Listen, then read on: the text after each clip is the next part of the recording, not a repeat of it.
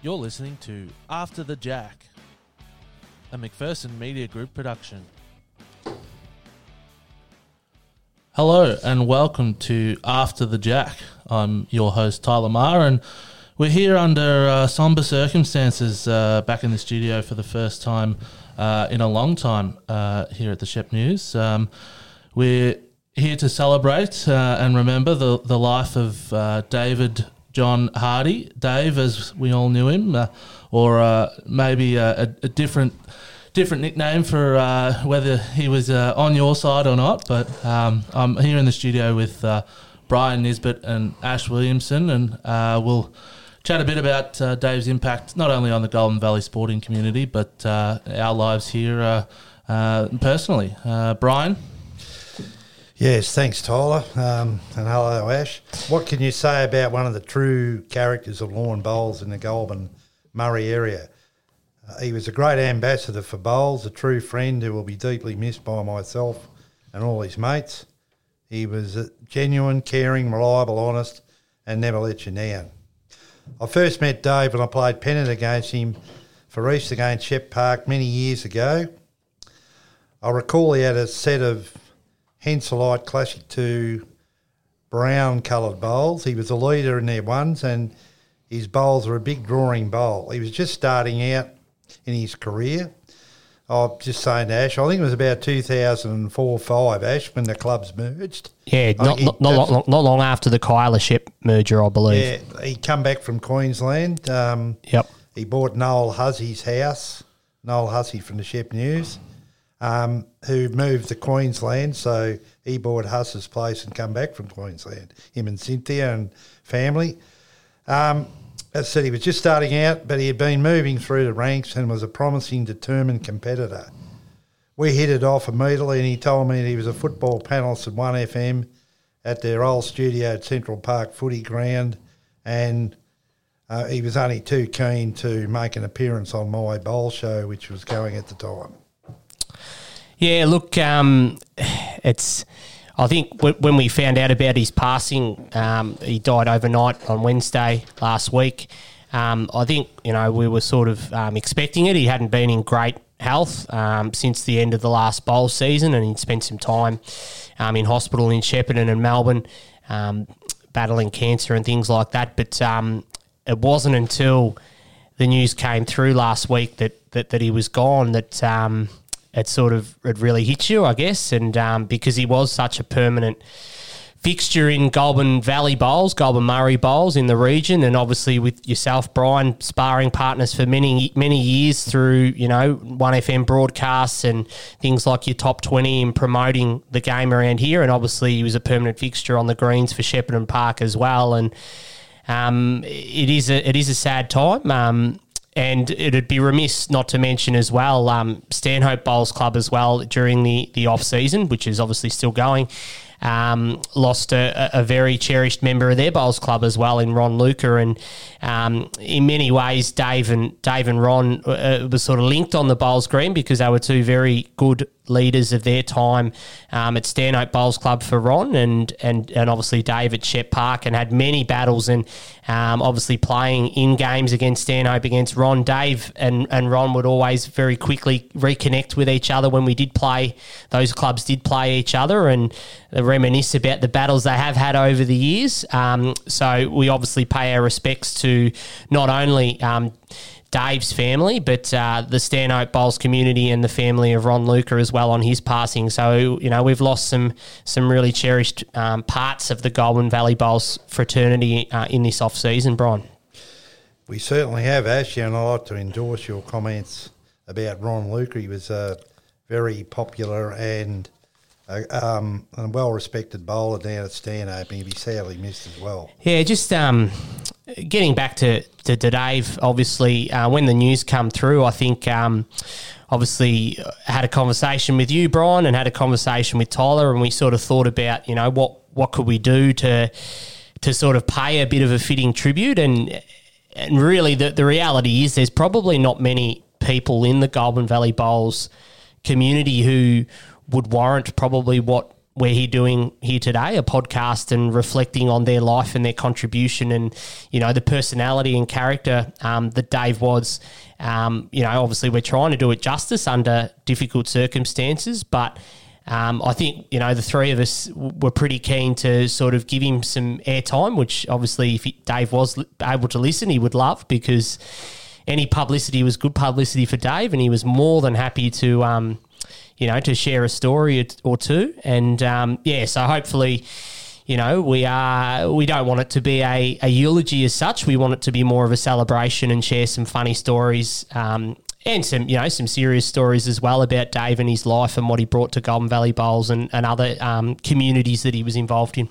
And I think that's the um, the the key uh, about Dave is that he was he was always so open with his time, mm. with his with his personality. Um, he was always able to to, to spin a yarn, but yeah. um, he, he, was always more than happy to, to give you a pat on the back or to um, you know to tip you into a story when he had a good one, and even when he ha- didn't have a a good one, he was happy to to chat through it as well. He was um, he was always up for a chat, and I think um, you know he he like you said, Ash, he's um, someone who uh, did enjoy his time on the on the airwaves and, and mm. in the hmm. pages of the Shep News, but mm. um, that doesn't come without uh, you know the ability to be really open about um, you know who you are as a, as a person, and and Dave was that, and yeah, and um, we all loved him more for it.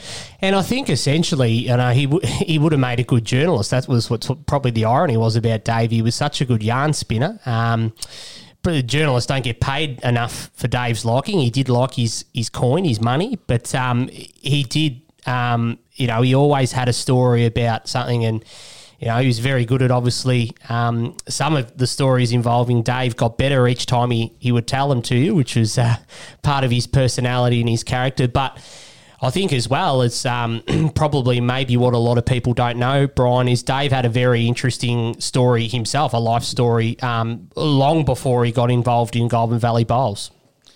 Yeah, he certainly did. Uh, he was uh, adopted, I believe, and yeah, he was he was born uh, John David Forrest, I believe was his birth name, and yeah, was adopted as at a young age. And he only found out uh, you you know the story better than me that he found out that uh, who his father was when um, it's only he went. He would have been uh, what in his fifties. Yeah, yeah. So I, am not sure 100 percent sure what prompted him to want to try and reconnect with his biological family or his father. And um, anyway, he made that decision um, in his sort of late late late forties, early fifties. And um, Noel Hussey wrote a big feature on him at the time about that experience. And so he tracked down his his father, uh, Forrest was his surname, and um, they actually found out that they had a lot in common. Obviously, Dave um, was heavily involved at Lemnos Football Club, um, was a life member of the football club itself and their past players association, which um, uh, fr- from what Dave told me, though I don't think there would have been anyone maybe um, that, that was a life member of both of those organisations. And his birth father, Forrest, was a life member of the Tallangatta um, and District Football League or the Tallangatta Football Club over that way in Tallangatta, and um, and they were both mad, diehard Collingwood supporters. So, um, you, know, uh, I guess um, you know, he was very grateful that he was able to reconnect with his biological father. Was obviously very, um, still very much connected and uh, with his with his adopted family, and uh, as a result of you know reconnecting with his biological father, um, he actually realised he had more siblings that than than what he originally thought from his adopted family. He certainly did. I think there was eleven in total. Yes, yeah, brothers and sisters. So, and and, and I think um, you know that sort of spoke to Dave he was one of those blokes that once once you got to know him and and and he thought you were a good person or or whatever, or even if you just connected with him in some way, you, you had a friend for life. And I think that was da- part of Dave's personality. And same with, um, you know, a lot of people. Um, who are adopted might not want to reconnect with their with their birth family or their biological parents, but Dave didn't have any bitterness towards that. He was interested in it, and once he, you know, was able to connect all those dots, all of those siblings from his um, birth family, you know they, they they were part of his family now, and that was just his um, the way he you know he he, want, he felt connected to people all the time, and he was always building people. And you'd, you'd always say, I remember this all the time. He would always say, oh, you, you know, he'd be ta- telling a story about someone. Oh, you know, such and such. Him and I are close, or her and I are close. You know, everyone he knew he was Yeah. close with, and he might have only met him two times or something, but you know, he felt that he had a really good connection with everyone that he met, and that was probably part of more part of his personality, really, than anything else. Yeah, I'd have to agree with that. Uh, I, I I believe it'll be one of the biggest funerals we've ever seen in Shepparton. There's no doubt about that. Yeah, so um, I, gue- I guess while we're on that topic, um, next Monday, September 19 at 1 pm, uh, Dave's memorial service will be held at Shepparton Park Bowls Club as per his wishes. Obviously, a big part of his you know later stages of life. So um, the memorial service will be held there at 1 pm, and um, obviously a private uh, cremation will follow. So um, those who are wanting to to farewell Dave. Obviously, there'll be quite a big Shepparton Park contingent there, no doubt, and a big Goulburn Murray Bowls um, contingent there. So there'll be Lemnos people involved. Um, obviously, his family was quite big as well. Um, and yeah, so w- 1 p.m. next week, I'm, I'm pretty sure, I'm, I'm tipping it'll be a quite a light-hearted, entertaining affair, and there will be some sadness as well. But um, in keeping with Dave's personality and, and, and ability to spin a yarn, I think there'll be um, you know quite a few laughs and tears, a mixture of both at that service next Monday. I'm sure it will be. Uh, Dave, as I said before, he's only too happy to come on my bowl show, and he actually, when Rod Still left over um, an issue where we were banned from the radio, and we won't go into that. And Dave, Dave, come on, he was actually called this player's name by Yes, Jason yes. Welsh when he come on, an old Dave until he fell out of his seat. I think we can say that that, that Frank Watson it was, Yeah, it who's was, also the late the late Frank Watson as well. And uh, Dave never took too kindly to that, did he? Being No, called Frankie Watson. No, but he, did, he, um, Dave was quite good mates with uh, Frank. Yes. So you don't hold any grudges in this life, and uh, you just get on. But he was an obvious choice to replace Stilly, and he relished the role, rarely missing a program in his three years on the show. He was known for uh, mentioning the Shepparton Swans or Lemnos Footy Club on most shows, where he was a life member and a passionate supporter. I believe he's. I'm sure he was also a life member of Shepparton United. Do you know that? I've seen the thing on the wall down there. Yeah, well, I know that uh, w- this is one of the many stories that I heard regaled numerous times. Um, back in the day, there was a group of guys from Lemnos, the Shepparton Bears, and Shep United who got together and put together.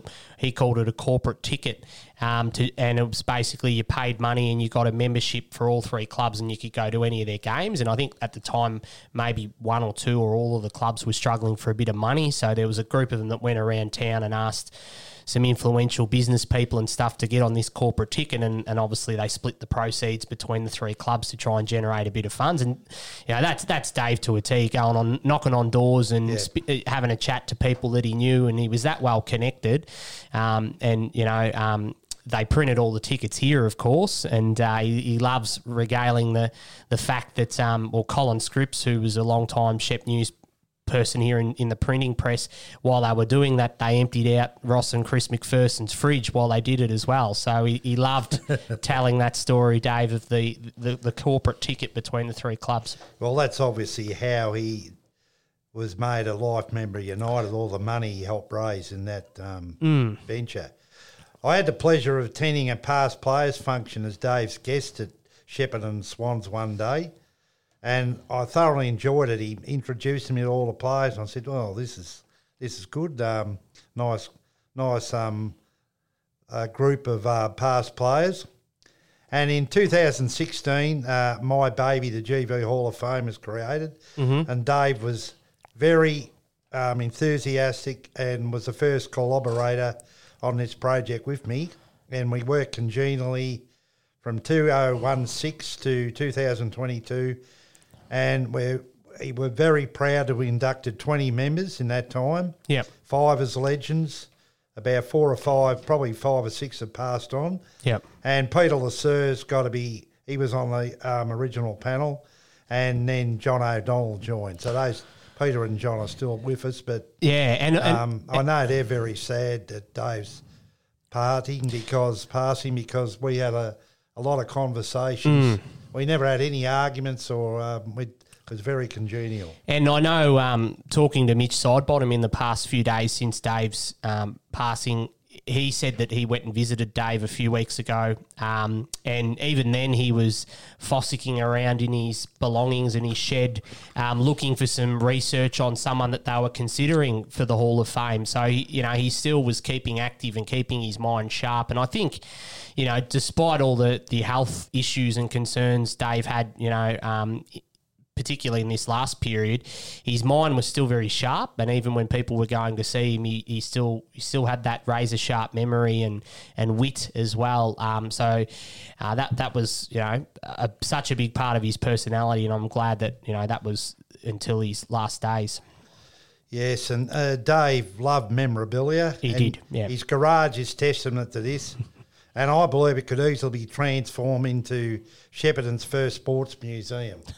the stuff he's got round here is just incredible. Yeah, And I hope it's not lost and Yeah. someone can could take it on board. Well, I think um, his his children have got a fair job ahead of themselves, sifting through all the belongings that Dave's got at his uh, at his palace there uh, on Vickers Street. Um, I know that when he first went into hospital, um, and his parents, uh, his sorry, his children all came um, to be with Cynthia, his wife, um, Anne, Wendy, and John. Um, I think one of them lives here, and one's in WA, and one's in Queensland.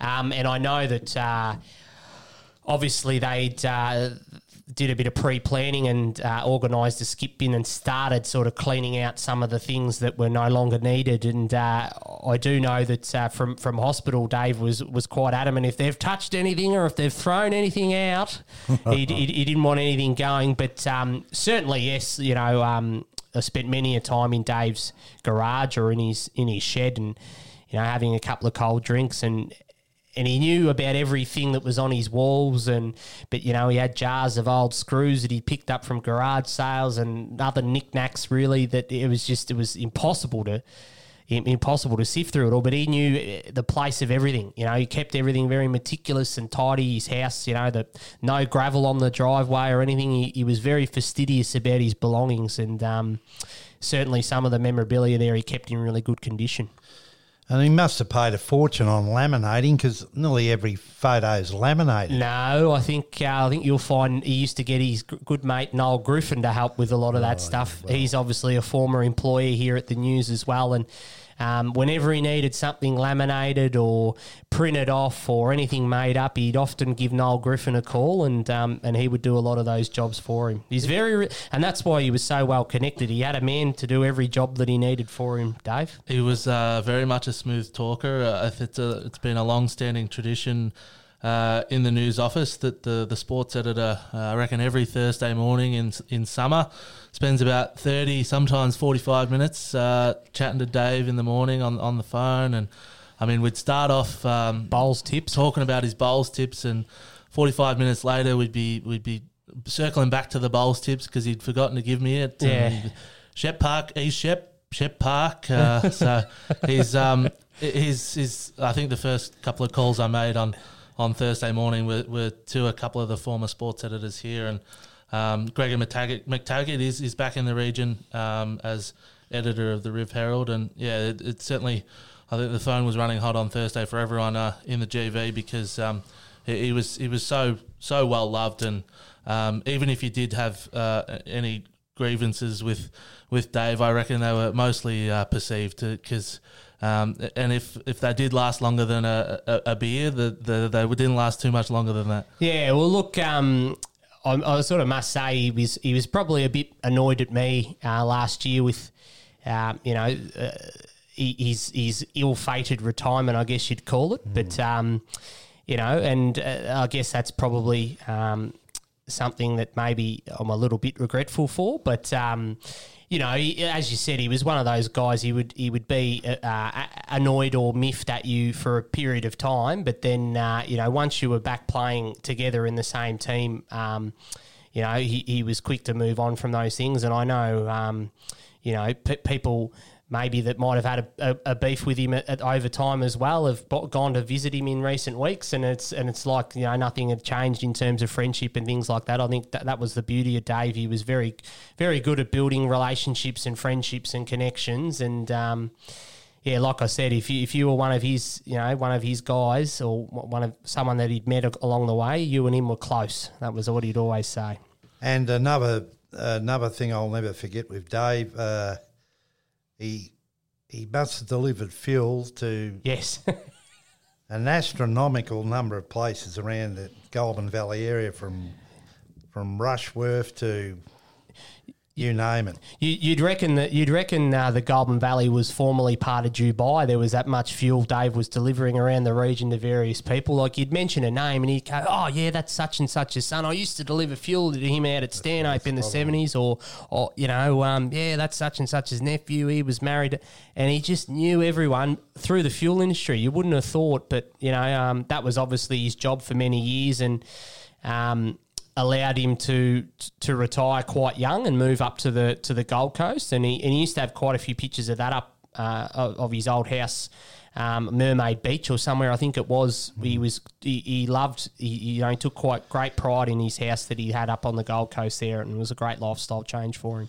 And he must have been a handy footballer. I know uh, he wasn't. He didn't make um, Lemnos or Shep Swan's team in a century, but he was heavily involved. He would have played a, a lot of games there, no doubt. Mm. And he um, Cricket as well? and he he was called um, affectionately Crackers when he played cricket. I was talking to Gordon McDonald, who's been here all his life, and uh, Gordon played cricket with him. I think they played for um, Footballers. footballers, yeah, Yeah. Shepparton footballers. And I know he had um, uh, an old cricket ball that he'd taken a hat trick with or something like that, that he'd kept all this time from his time playing cricket at football footballers. He used to tell a story about um, there was a there was a couple of people in his side. Um, and obviously, they used to like a punt, and they'd listen to the. Um, they'd have the transistor radio in their pocket in the field, and and the form guide in the other pocket, so they'd be listening to the races while they were in the field and taking bets with each other,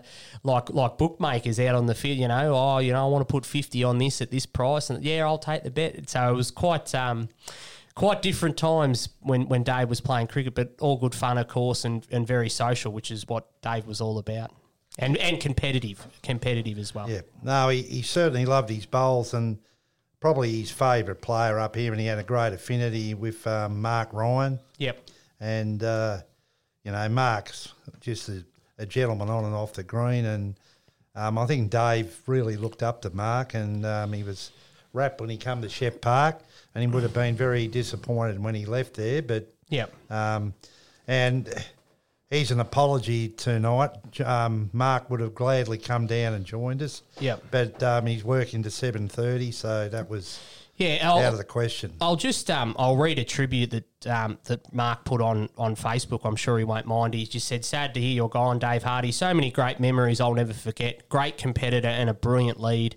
Loved asking him every week. It's your turn to bowl. Loved to chat and a laugh. Thanks for everything you've done for bowls. Rest in peace, Dave." And just looking at some of the comments on that, Rick Orchard, very sad. Mate, awesome guy. I just loved him. Ryan Collins, absolutely shattered. Loved Dave so much. One of the great blokes in the GV.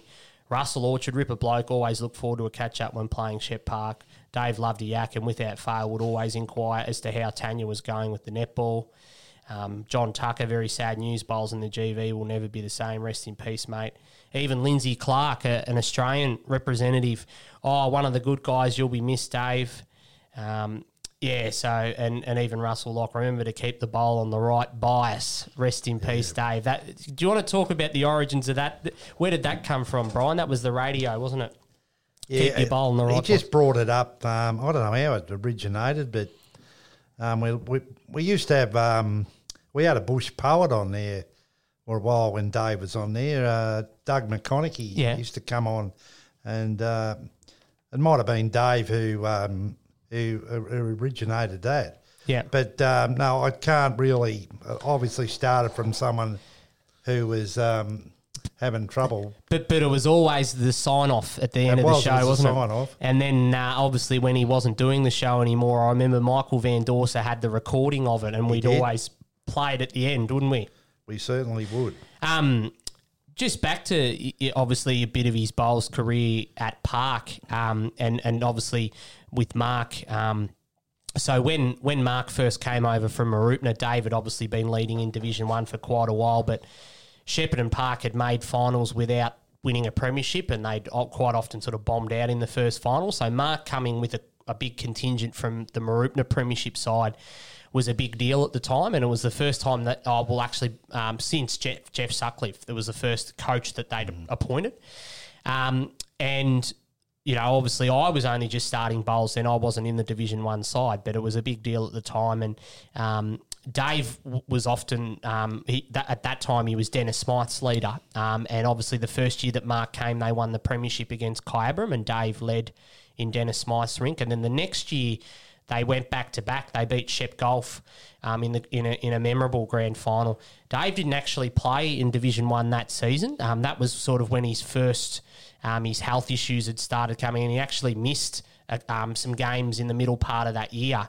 And as a result, um, he came back through Division Two, and I think it was um, Dylan Hearn and Ash Vesti were a couple of young players that that had come on board in that second season, and um, and Mark wanted to give them a chance, and obviously they held their spot all the way through the season. And Dave ended up playing in the Division Two grand final with us that year, which we lost on the last end against Shep Golf. So.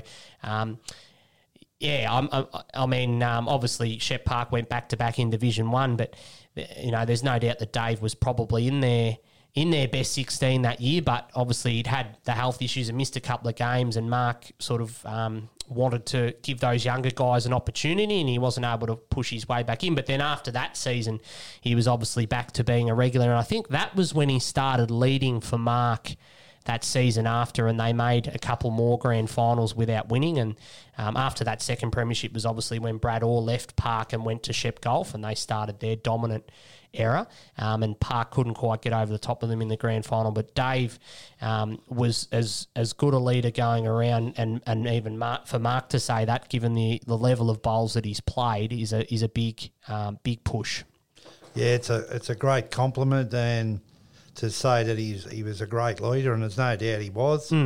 Um, Boxer Brody's in probably in that category as well, and um, and we had the the, the doyen of leaders in Herb Pryor, mm. but Dave Dave was in the best six leaders in the competition, no worries. And I think he got better each year, even though Yeah. he was failing, his health was failing him. He he What- wasn't far out of my top twenty. I couldn't. No. and he was he was a bit disappointed that I never put him in. you can ask Tyler, but he was that close. And if I would have, I thought, well, who am I going to leave out to put him in? It would have been, you know, you've got to be honest when you're doing those things. And- really tough decision. And I think it just goes to show he, he probably didn't have the most textbook technique. Like he did, he never got really low to the ground to deliver the bowl. He almost sort of flicked it or, or sort of dumped it a little bit. a little bit, yes. But he had very good touch, particularly on quick greens, and um, he was very consistent with his line. Um, and that's you know, it, even though his technique wasn't textbook, it was the same every time. And and that's what they say about golf or tennis is it doesn't matter whether your technique's perfect, but Dave was very consistent with what he did, and with that allowed him to get it draw it close more often than not. And Dennis Smythe said he's the best third that's played for him. And he's had a, quite a bit of success. Yeah, yep. So there, yeah, there's a big statement. But he's, he, if you ask Dennis, no doubt, he said Dave is the best third I've had since I've been a skipper at Shep Park. I think um, you know uh, when when Mark was here, obviously, and um, he brought quite a few players from Mooroopna here, and, and Dave was leading then. I think Dave understood his role, and I think Mark sort of knew how to. Um, I don't know, I guess you'd say pump up his ego a little bit by saying that, you know, I know I need you, Dave, you know, and he understood his role within the team then was just as a leader. Whereas once Mark moved on um, and, and we weren't as strong as what we were, I think that's when Dave wanted to explore possibly playing third and, and that sort of thing. And he actually won a, um, a, a a Shep Park Club Championship um, skipping, and Boxer Brody was his lead, so he could play all of the shots. Um, but I think you know he's recognised as a lead, and I know he had that really strong year as a third for Dennis Smythe, and then last season he moved back to lead, which Dave wasn't really happy about given the season that they'd had.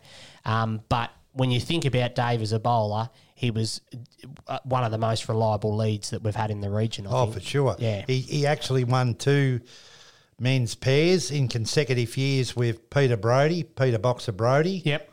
As skip, and then John Mortimer skipped and he led the following year. Yep. And he also won, Won a two mixed He won a Pairs. mixed pairs with Kate Bush. Yep, and he won a and he and he led in a um, GV state triples side. Um, Dennis Smythe skipped uh, the late right, Glenn he. Thatcher um, played in the middle, and Dave led in that in that team as well. So you know he. Um, but I think he understood his role really well, and um, you know he he led for um, you know for Lee Pomeroy before that, and um, and I and I think those skippers really understood how how much a good leader you know um, sets you up in in a game of bowls, and Dave Dave was good at his job. What drew me to Dave, apart from his personality, of course, was he was uh, he was a very big ideas man, and whether it was small uh, small issues or big issues, he always had big ideas around it. And um, obviously, we can't forget his beloved Victorian Open. Yes. Um, every every year, this would be about the time he'd come come knocking and um, want to chat through the, the story. And I think, as you said, Ash, the, the tale got bigger and bigger each year. I reckon that I was here about his involvement in in the starting of the Vic Open, and he was really really disappointed um, when it was announced that this is going to be currently the last one in Shepparton this year. So I'm sure it'll be a uh, a big send off for, for, for Dave, but um, it, it's you know he also really loved anything that would get um, bowls either a, a higher standing in, in the community or um, push along bowls in in general in terms of young players. You know, he, he loved that um, Stanhope was pushing uh, Ben Fletcher up to skip and all those sort of things. Yeah, And Friday night games. Friday night. He was the Friday night specialist. I remember um, coining uh, something along those lines for the first time. Uh, I wasn't the first one to do it, but the first time I wrote it, he, he rang me up and he said, "Yeah, it's um, it's uh, it's you know what you've got to do to try and keep the game moving along." And um, he said, "You know, there's nothing better than being able to." To watch, uh, you know, Friday night bowls under lights with cheap beers over at Shep Park. So. And, and and I think um, that was something that sort of disappointed him in recent years because obviously Shep Park was a was a bit of a driver of it in, in, in the early days of the Friday night games, but the last few years they've sort of dropped off a little bit, and it's more so now East Shepparton and Tally that have got a reciprocal arrangement. But for a while there, um, we had arrangements with Shepparton and RSL when they started Division One side. We had one with Kyabram, um, Shep Golf as well, and um, and and I, th- I think part of it too was Dave. Dave loved the big stage and loved having extra eyes on him and being able to, sh- you know, because he, he did like the limelight, didn't he, Brian, in, in any shape or form? Well, he's. Uh, He was I know he. I know he liked to get a. If he's he was in the paper, I don't know if he. Well, I suppose he subscribed to Shep News. I won't say he didn't, but. Uh, he's asked me for a cup. I said, Mm. "You know you're in the paper, Dave. No, mate. Can you get me a copy? yeah. I'll get Tyler to send me. I, I used to get that all the time. Can you save me a couple of copies? I send them to me kids in Queensland and WA and all that.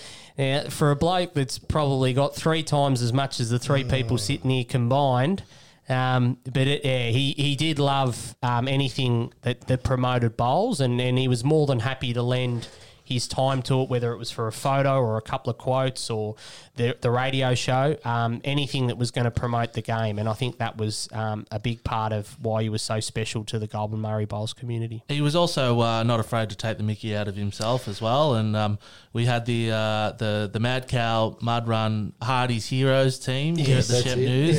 Uh, Dave's character and personality had, had transcended not only the, the sports team here at the News, but across the entire office. And Was that that famous photo of him holding his head? Where, there was a photo that ran in the paper of him. Obviously, he put a bowl down and he must have moved the jack or done something wrong. And the cameras just caught that moment where he's realised, oh, and he's got his hands on, he's buried in his face.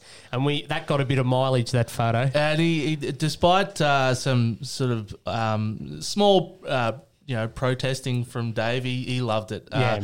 Uh, I, I could see the, the smile on his face when we got the t-shirts printed off, and um, I reckon he won the, uh, the the tipping in the paper every year as well. And one year we Oh. awarded him one of the shirts, and He um uh, speaking of the tipping, like there's been no more competitive person that I've seen when it comes to a tipping competition. I know you do it with the GVFL and the GVNL, but when it came to the bowls, he was uh, there was no no. Um, no tasks shirked or anything. He was full on to win it every year, wasn't he? Yeah, he didn't mind picking against Shep Park either. Yes. He didn't think they were going to win. Yeah, that's right. Whereas you, oh well, I'm the same. I, I don't lean to you. You've got to be um, impartial, honest, impartial. Yeah. yeah. I think you're the same, Ash. Yeah, but um, he he took that very seriously, much like um, which is a good segue. The Thursday bowls, which has become a bit of a um, a popular thing at Shep Park, and and Dave was a big big part of that. Not in starting it, but um, when I first sort of started bowls at Shep Park, um, so I obviously I couldn't play on Thursdays because I was either working or, or at uni or whatever. Um, but you know, it, it, was quite a big tournament, and you know there was a bit of money up for grabs and things like that. And they used to have a player, of, or they still do. They have a Player of the Year award, which basically you you accumulate points based on your performances every week.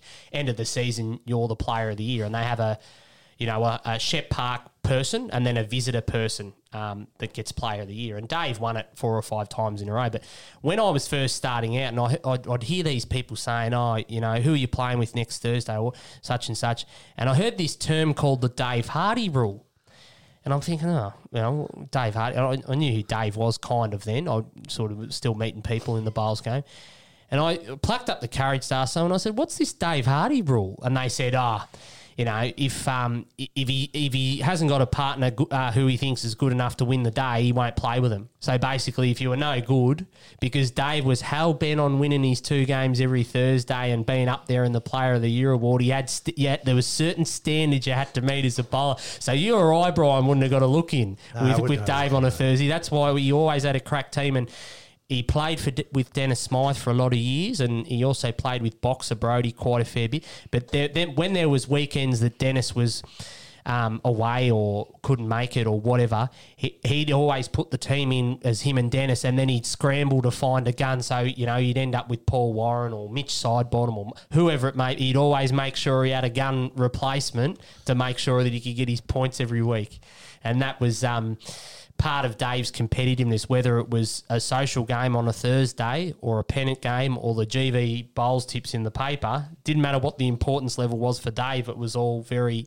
very serious and very competitive. It was all part of his charm for, for me, and um, uh, he he was always happy to. Uh, ring me up and, and tell me about it as well when he had had a good day on a Thursday and yeah um but that, that's that's the, the key to to my experience with David, and I think I speak for, for everyone who's sort of dealt with him here at the Shep News that, that he was always always happy to, to give his time.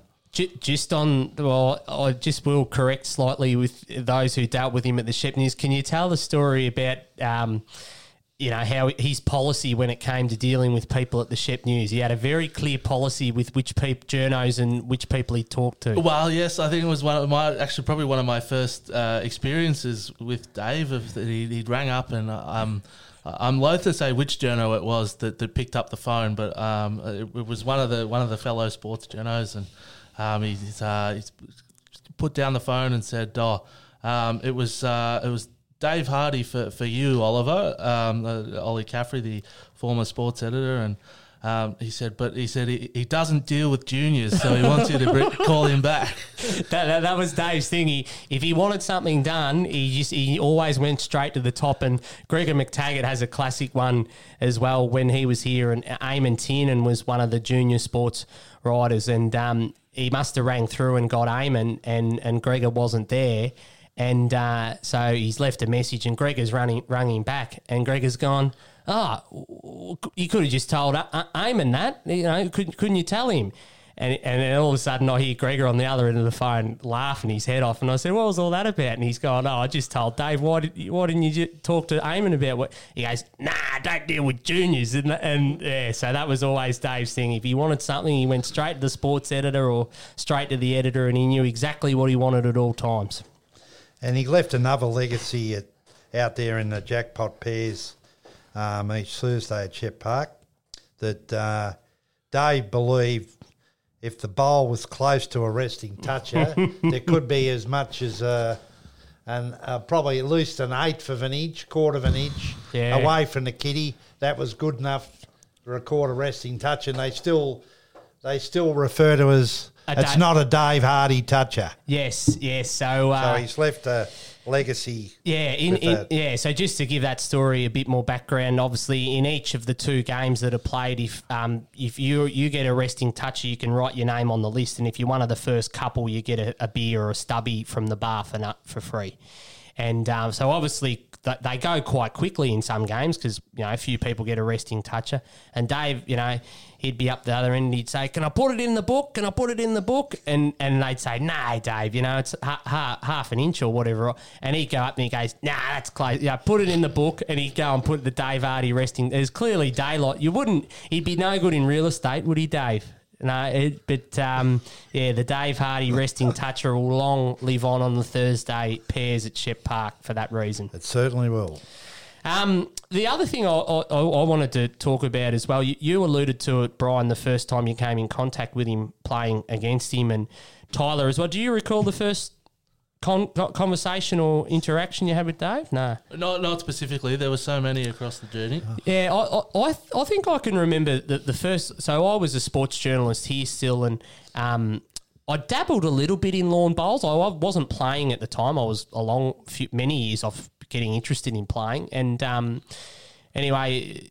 You know, sometimes people walk in with a story or whatever, and I get I get a phone call. Yeah, there's a guy at the front here wants to do do a sports story about bowls or whatever. And and there he was. Dave was at the front, and he had like um an old um well it's old now a photo of him and three other blokes. They'd won a tournament over in Benalla, and so I got some information from him, and he said, "Do you want the photo?" And they got it um, scanned in and stuff like that.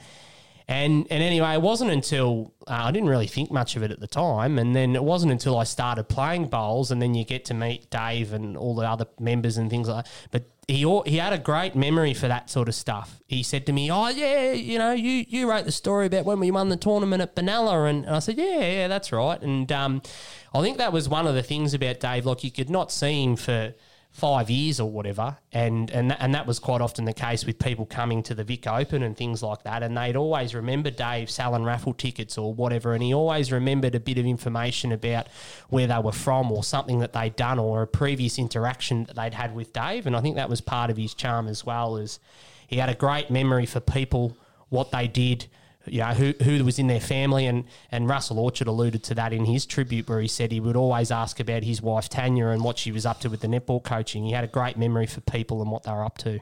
And he always had a soft spot for the ladies, whether they were young or old. Yes, yes, he um he did he did he, he didn't mind um you know he, he giving him a peck on the cheek or whatever and. You know, I think a, a few of the a few of the blokes at, at Shep Park would say, oh, "Come on, Dave," but you know that was you know he, that was just his way of of connecting with people, and there was never anything in it. There was, he was just um, he just loved being around people, whether they were people from his bowls club, other bowls clubs, old footballers, cricketers. He was just a man of the people, and he brought people together and. Um, and I think that's that's why we're here now, essentially, because as, as soon as we found out the the devastating news, we were like, okay, what can we do to to honour what he what he brought to the, the Goulburn Valley Bowls community? Yeah, well, whenever I ventured down there, I had two years at Park, Yep. and I enjoyed that. But whenever I walked down there, even at a practice with Dave and Dennis and a few others prior to going there on a Wednesday afternoon at one, he used to be down there religiously. Come down have a practice, and as soon as I'd walk in, if I stopped to talk to someone else, he'd sit there, he'd be Yeah. anxious to get some to tell me something. Yes. all the time, and. Uh, I know I used to get a bit info off John O'Donnell. I think they Yeah. like to have a good old chat, but Dave, he was everybody's friend, and He, he always had someone popping into his place, or, or whether it was He down did. at the club on Thursdays. He was a great source of information just because he knew that many people and he knew knew how to get the right information. I was just thinking about when he did start bowls and things like that. Did he actually spend much time in the lower grades, or was he always a Division One player? I don't think he spent a lot of time. I, I mean, it's hard to go back. Is that unheard of, or Oh no, some players only a you know. I know he was a good golfer because he was great friends with um, the former Geelong Premiership player Doug Palmer, and they used to play a lot of golf together at Shep- Shepparton. Um, so he obviously he had a natural hand-eye and cricket and things like that as well. He had a natural hand-eye coordination, so it wouldn't have surprised me. I do, do know when he was first learning to play because he lived on, like basically backed on in the bowls club.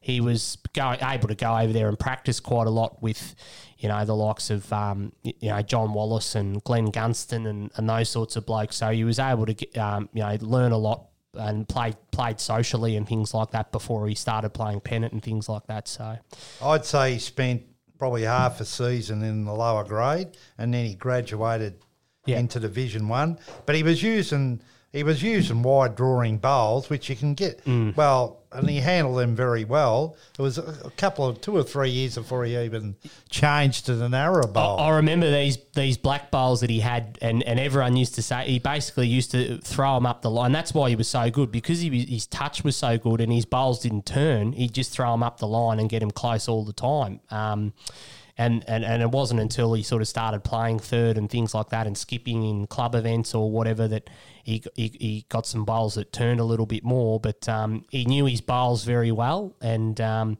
I think at one stage there, he, he got these because he was always up for a bargain, Dave, and garage sales and things like that. He bought these set these purple bowls off someone because he thought they were a good price or whatever, and he started using them, and they turned too much, and he couldn't handle them.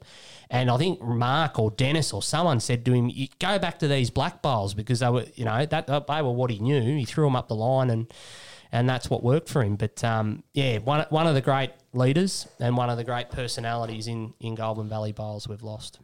Yeah, and I'd just like to conclude um, saying that uh, his departure's left a big hole in GV bowls, and I agree with Johnny Tucker. One will, will never be replaced, and uh, I'd like to send uh, my deepest sympathy and that of uh, Tyler and Ashley to his wife, darling wife Cynthia, and family, and Vale Dave Hardy. Yeah, so his children, Anne, Wendy, and John, and he had, um, I think, about 10 great uh, grandchildren and um, 10, 10 or 11 great grandchildren and grandchildren as well. And um, I'm a Brisbane supporter and we're still alive, but if they can't win it, I'd love to see his beloved Collingwood win the flag for him. They got close in 2018, and I remember having lots of conversations about that grand final, but um, yeah. And he's going out in style because, well, I'll always remember his um, the date of his funeral because it's the same as Her Majesty Queen Elizabeth II's Wow. funeral will be held later on that Monday night, eight o'clock our time, and Dave's is at one o'clock on the nineteenth of September. And it, well, he's he's like our queen, isn't he? Everyone loved him, That's right, and definitely. And uh, so it's ironic, isn't it? well, it's yeah coincidental, and um, yeah for those for those who um, are not sure about those service details, one p.m. Shepparton Park Bowls Club Monday, September nineteen, uh, for for the funeral service of David Hardy. Thank you for joining us on a, a- special, uh, not as somber as uh, Dave probably would have uh, enjoyed it um, in terms of uh, it, that it's not somber. We're, we're celebrating uh, Dave's life, and um, we'll see you all out there on Monday to celebrate it a bit further.